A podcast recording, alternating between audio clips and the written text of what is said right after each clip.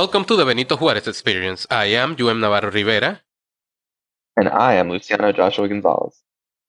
And today we are, I wouldn't say celebrating, uh, we are commemorating uh, a day that shall live in infamy. and it's uh, last week, it, it was the first year that Donald Trump won the presidency of the United States of America. And so I think we would like this episode to be a, I think first a check in in terms of how are we doing in this 10 months of the Trump administration that feel like 10 years in, in actual time. Uh, but also how how do we feel that the country has changed uh, in in, in ways uh, in the last year, and how and then a, a, lot of the big stories that has happened in in and how this presidency has developed over over the last 12 months. Uh so I, I, I anything you want to add luciano so I think that rather than adding something, I think that was a really good overview. So I think it's I think it'd be good if we just dove right in because we could definitely spend 30 minutes talking about how we feel a year after um not not D-Day, but something not entirely unlike that. It's been a year. Uh, we are Hispanic atheists. Uh, both of our communities have gotten um, both our both our ethnicity slash nationality and our like religious or lack thereof group have gotten hammered pretty hard this year. Been been a lot. Yes, I mean I, I think if we want to start with one, I would say like how's your I want to check in with you. Like, how how are you holding up? I'm actually interested in in uh, like current events right now because right now we see the Republican Party kind of cannibalizing each other, which they've been doing for a year now. But things have gotten even more intense with Roy Moore. Numerous extremely influential Republicans have demanded that he step down and I'm not a political scientist, so I'm not sure what that would do. I'm not sure if that means the race would automatically go to the Democrat or if the runner up in, um, I think Luther Strange, I'm pretty sure that's who the runner up was in that particular race.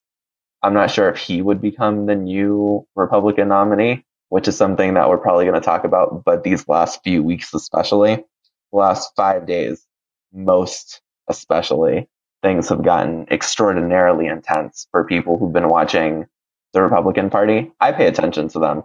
So that's something that I've been watching with a lot of interest. But in addition to that, there's also Puerto Rico, which was, as both of us know, and as both of us have at least mentioned before, pretty much decimated after hurricane, after the two hurricanes that hit it. And those are the things that we haven't talked about that I know we're going to be talking about in the next few episodes which is kind of a spoiler, I guess.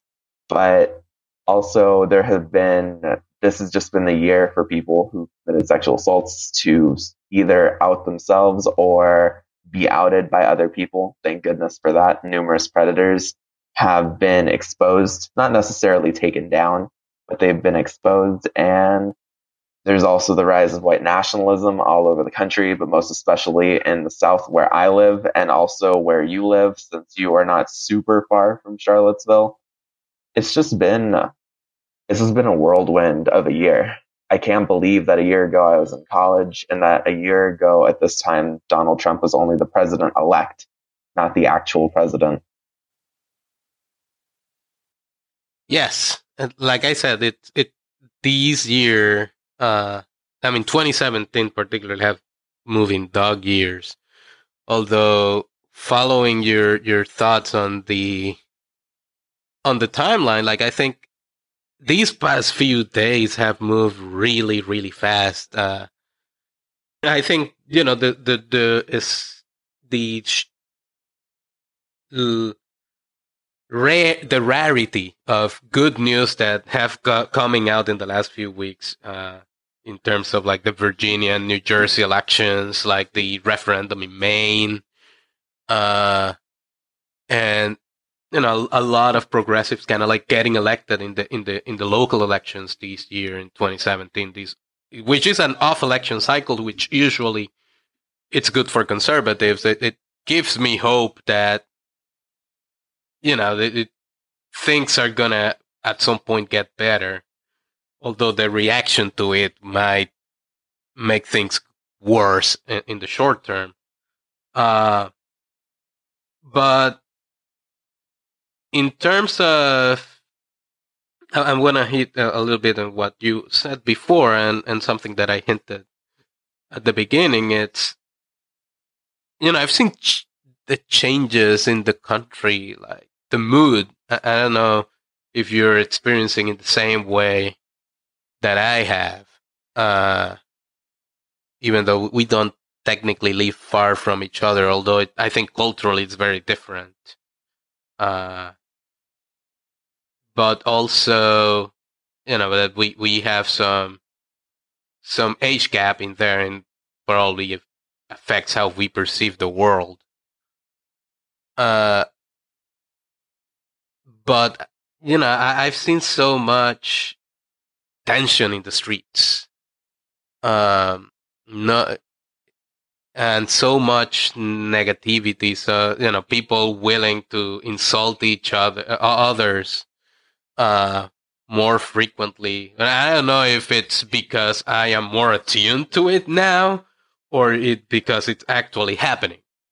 Right, I, I, I'm now more sensitive to to maybe microaggressions or, or, or even my surroundings, uh, that I was even during the Bush years. Uh, so that's, that's something I'm, I'm not sure how, how it's happening. If, if it's something that you have felt that, you know, people in general are more on their nerves than they have been in recent times. So for me, I lived in Latin America growing up. I lived in Honduras, Colombia, and Panama, all during times of great civil unrest. And the way that I understand that informed, the way that I experienced that informed my understanding of Latin American history, which is that things in Latin America are slow and stable until all of a sudden they're not. And that, that can apply pretty much anywhere, but it's it's most noticeable in Latin America, at least in my experience, because in the United States, I didn't live in the United States during any times of great civil change. The one exception to this was that I lived in the United States during right when Obama became president. But then I lived most of his presidency in Central America. I was here when he was elected. And then about two years later, I moved and then I came back for the very end of his presidency. So I didn't get to see the effect that that had on estadounidenses in the mainland United States for the most part. I only got to see, I got to see about half of his presidency here and about half of it in Latin America. So it was very interesting to me. But then like, I, I don't know. I think it's because I lived in a liberal college and I lived in a fairly liberal town not not only a liberal arts college, but also like a literally liberal university. And on November 9th, when I woke up, the atmosphere was different. So for me, like that was the single most dramatic period of change that I ever that I ever lived in in the United States because I lived in Honduras shortly after the coup. I moved to Honduras about a year and a half after the coup. And things are still kind of like if you go to Honduras now, you can still feel the effects of the coup. And it's been eight years almost. Yeah, it's been about eight years since the coup, which tells you just how dramatic. And Honduras's election is in 12 days. So that's, that's something that we're probably going to talk about probably after it happens. But that, like the way that I feel, the way that I felt living in the United States, especially in the South, reminds me of the way that I felt living there, but not quite as dramatic. not quite that extreme, but it's a similar sensation that I feel when I go outside. And I'm not sure if me and my girlfriend, especially because my girlfriend looks Hispanic and I don't, even though we're both Hispanic, like, I'm not sure what's going to happen to us if we come across the police or even if we come across like a group of people that we are going to stereotype because if we don't stereotype, we could be putting ourselves in danger. And it's not people of color that worry us. It's it's white people. We're never entirely sure what to expect. And then that really sucks. I don't like that feeling. I wish that I could tell myself that that's a bad thing to think and that I'm making myself more unsafe thinking that, but I know that I'm not. And it's because there has been a cultural shift in this country. People who feel, people who have prejudices, hatred towards other people on kind of all sides, but most especially conservatives who feel this way towards people who disagree with them are feeling empowered now. And it's not, it's not the best kinds of people in all cases. It's the worst kind of people. It's the kind of people who would hurt other people and who would inflict harm on them. And I don't like that I have to feel paranoid when I go outside.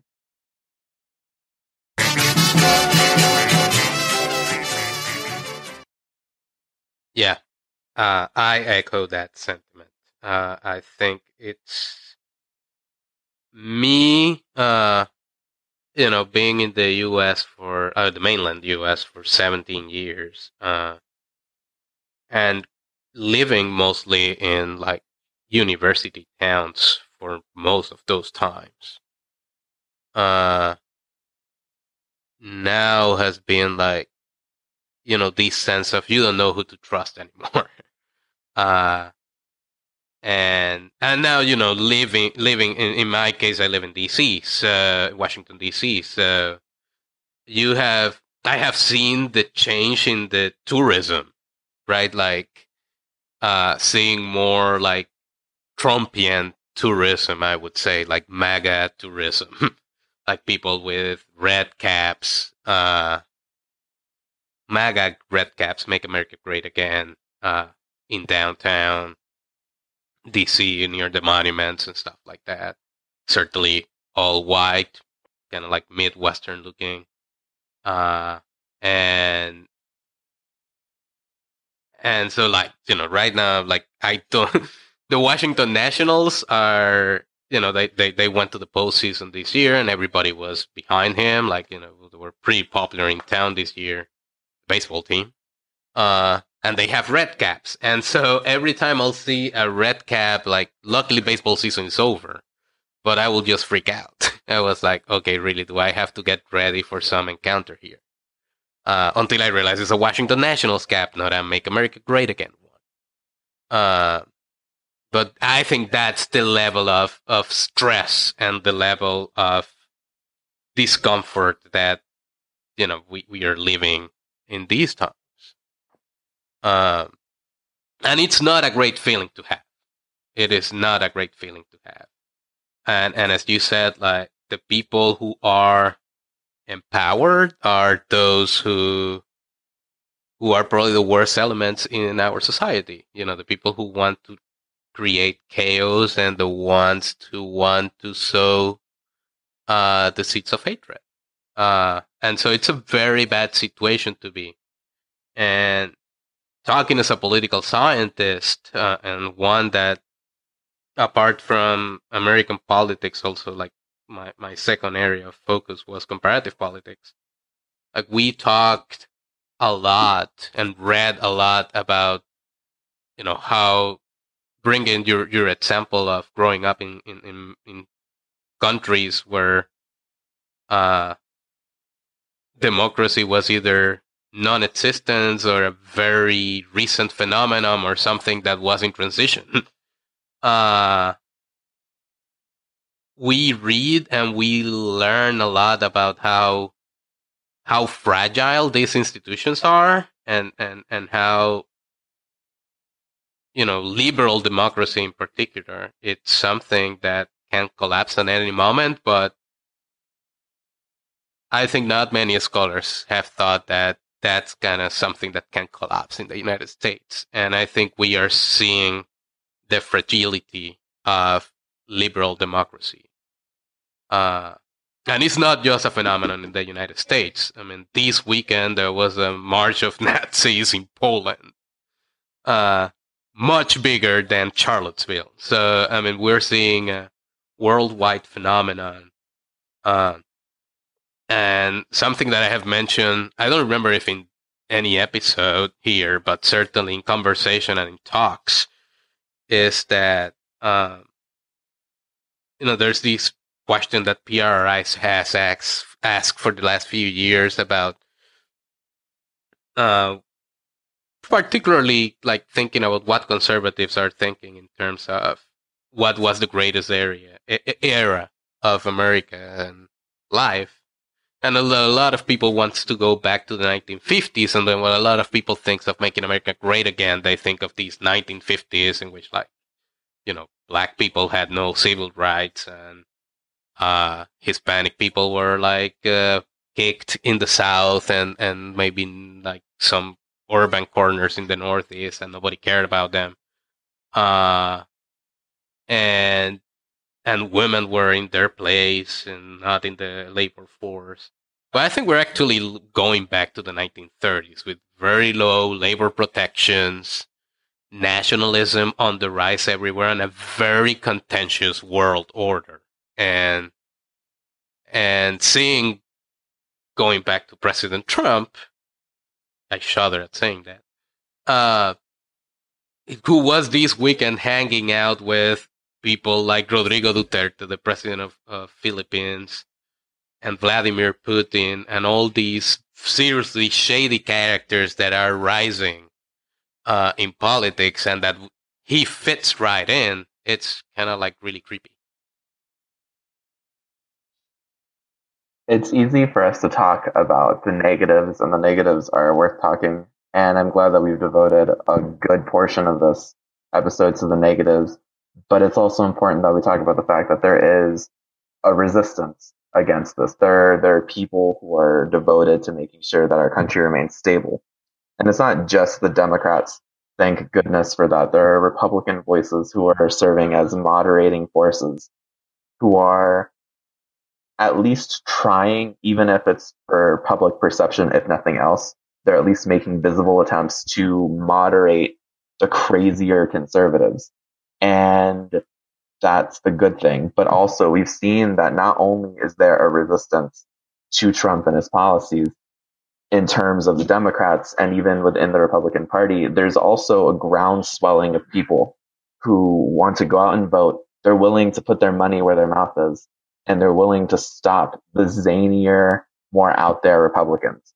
That's one of the things that happened in Virginia. And it was a lot of different things that came together that made Virginia's, especially uh, their gubernatorial race. I always have the hardest time saying that word, but it's one of the things that made that outcome come true. And it's good for us to acknowledge that it's not just like we people aren't just feeling this way and doing nothing about it. We're not sitting passively by while our country is being taken over by forces that we don't recognize and by forces that don't care about us.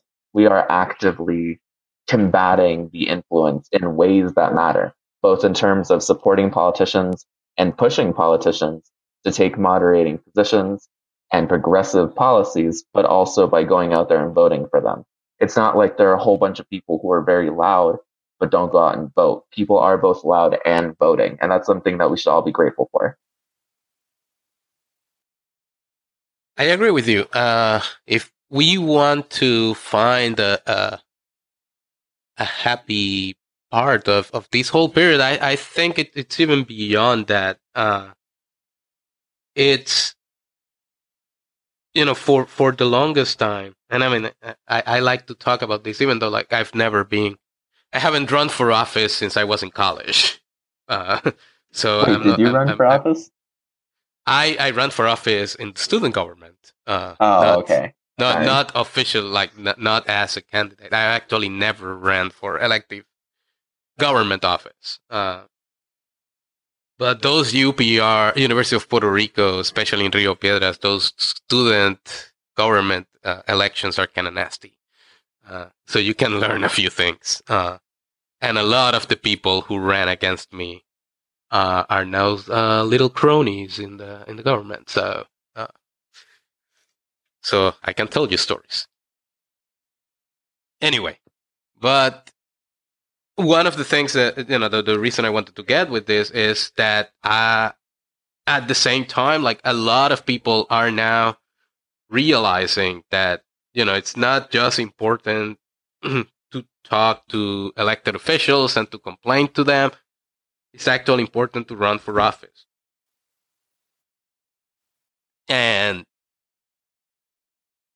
and I think for a long time you know, and I, and I think of this in, in the in the secular humanist atheist uh, circles that I, I I am also part of.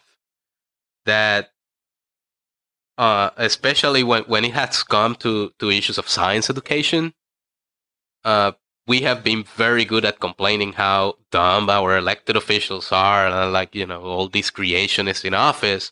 But the fact is that for the longest time those conservatives have been the ones willing to run for office.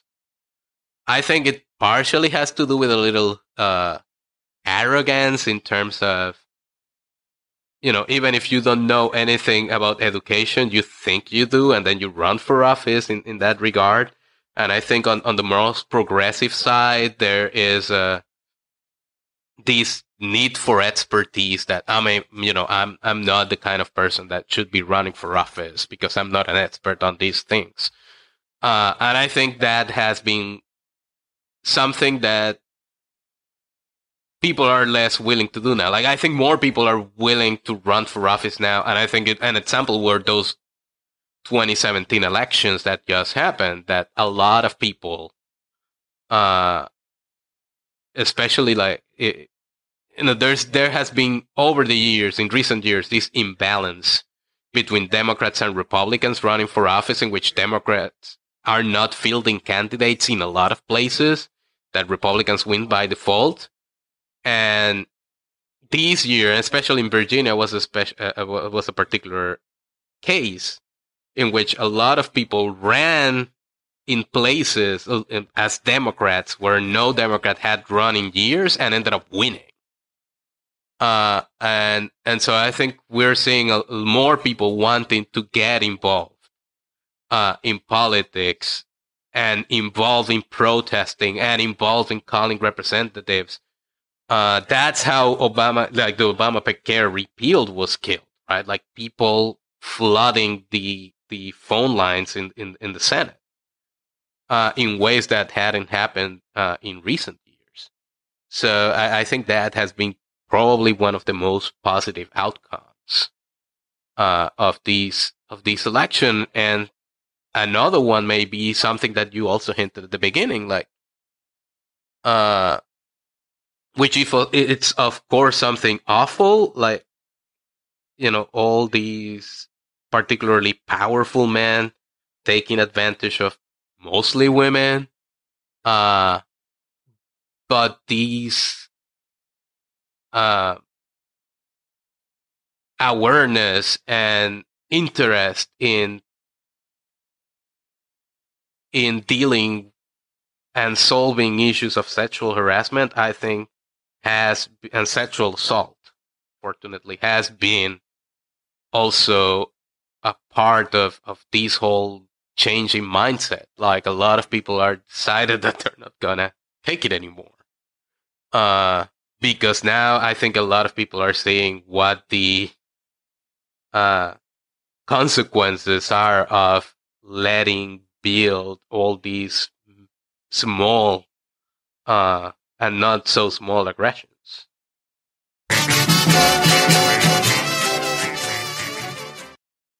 That's a very good point. And I think I like to believe that years from now, historians are going to look back on this era and they're going to see that. Then I was actually just talking with my girlfriend about this in the car uh, when we were coming back from a city that we were visiting earlier today.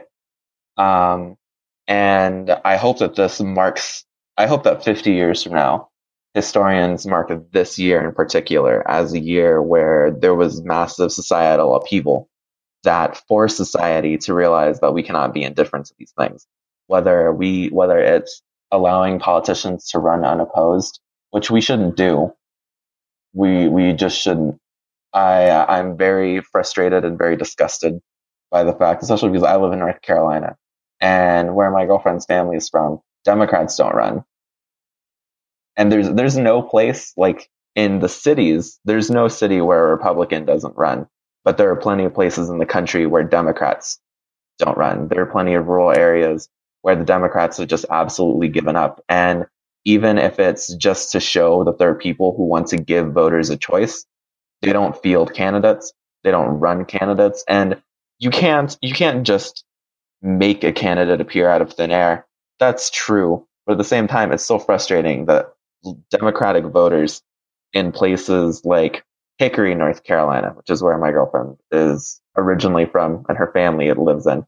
Like, there are no, are you telling me there's no Democrats in this entire county? There's no way that's the case. Are you telling me there's no Democrats in this, in this town of 75,000 people? That's just not true. So it's, it's irritating to see Republicans win and that's the thing. Like, and you were talking about it earlier. Some Republicans, are sorts of Republicans who run and who make the Republican Party worse with their zany comments and their wild actions that are not becoming of people who are running for office. But when they run, they run unopposed. So they're allowed to drag down the rest of their party. And oftentimes the party just passively accepts it because it makes them stronger. But it's interesting to see what's going on now with it's interesting to see that there's a limit that and I mentioned this before, but I'm I am going to talk about this more in future episodes, especially in the episode where we talk about that specific instance. But I'm extremely grateful to know that there is a limit. I'm just very saddened that the limit has to be something so despicable as what Moore has been accused of and almost certainly has done. I don't know if there's been any concrete evidence saying that he has actually done the things that he's been accused of. But honestly, this just sounds consistent with the character of at least some conservatives. And it's not just them, but it is something that they have no issue with when it comes to voting. And recent events in Alabama have made it clear that there are at least some people who don't care if he did it or not. And that's that's very depressing. Yeah.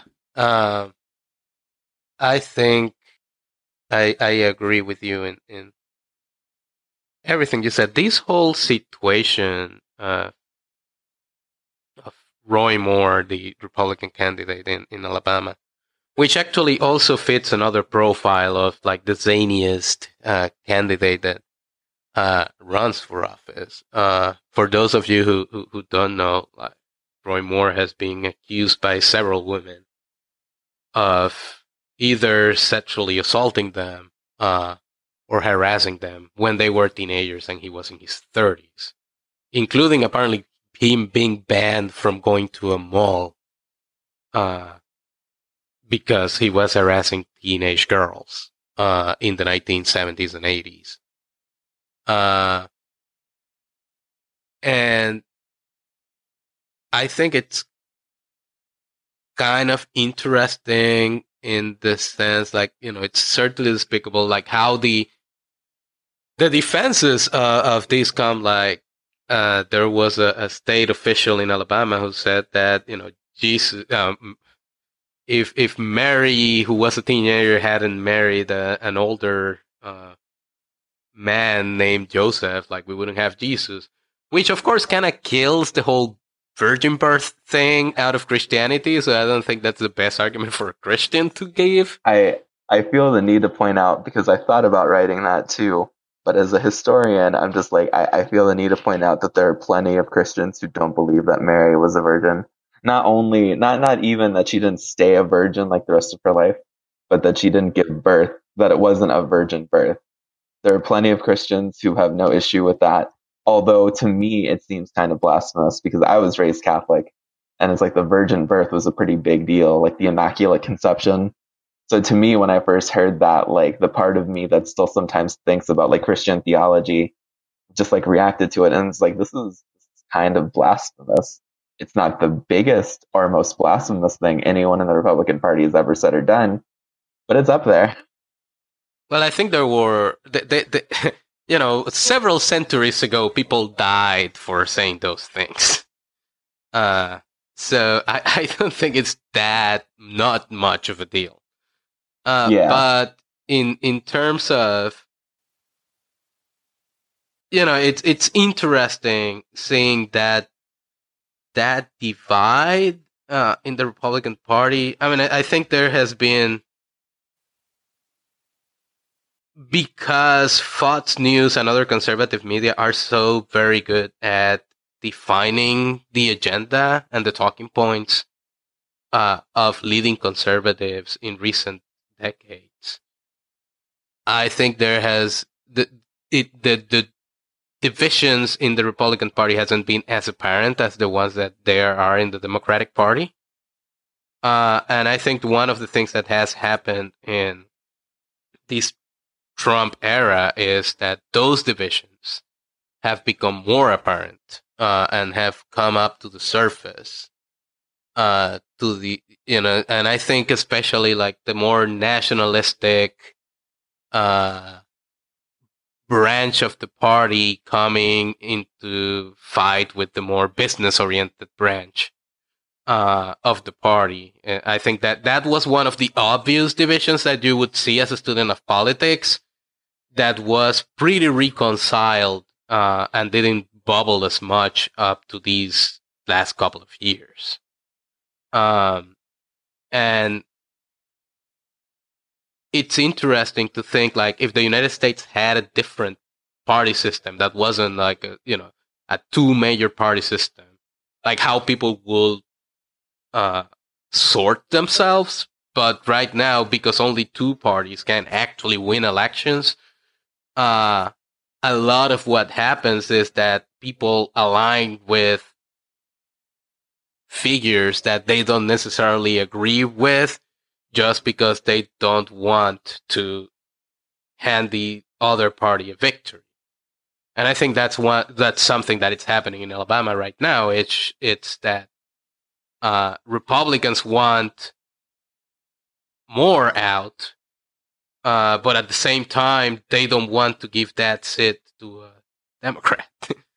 and so I think a lot of people would probably hope that he wins, maybe gets expelled and then replaced by the governor, um, who is a Republican, than seeing him lose the election. So, what would happen?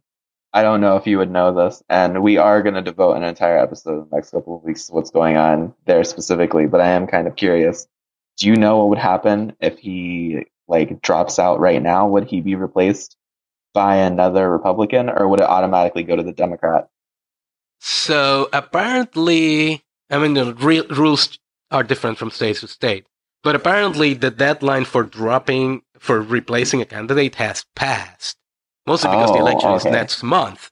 So if he's replaced, I mean, he, he can't be replaced. So if he drops out, basically the election is between uh, Doug Jones and Doug Jones.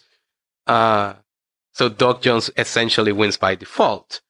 Uh, what Republicans are thinking of doing is to write in Luther Strange, but essentially that will divide the Republican vote and give the victory to Doug Jones. So the question is whether you want him to lose, uh, which will essentially mean uh, a write-in campaign uh, to basically divide the vote, or uh, I think Cory Gardner from Colorado said that they would vote to expel him from the or not allow him to take the oath if he were to win. Uh, I'm not sure if they're willing to do that, but if they're willing to do that, it, if he wins, it's technically a better situation for them because they look good, and then the governor, who's a Republican, can name a replacement. Hmm.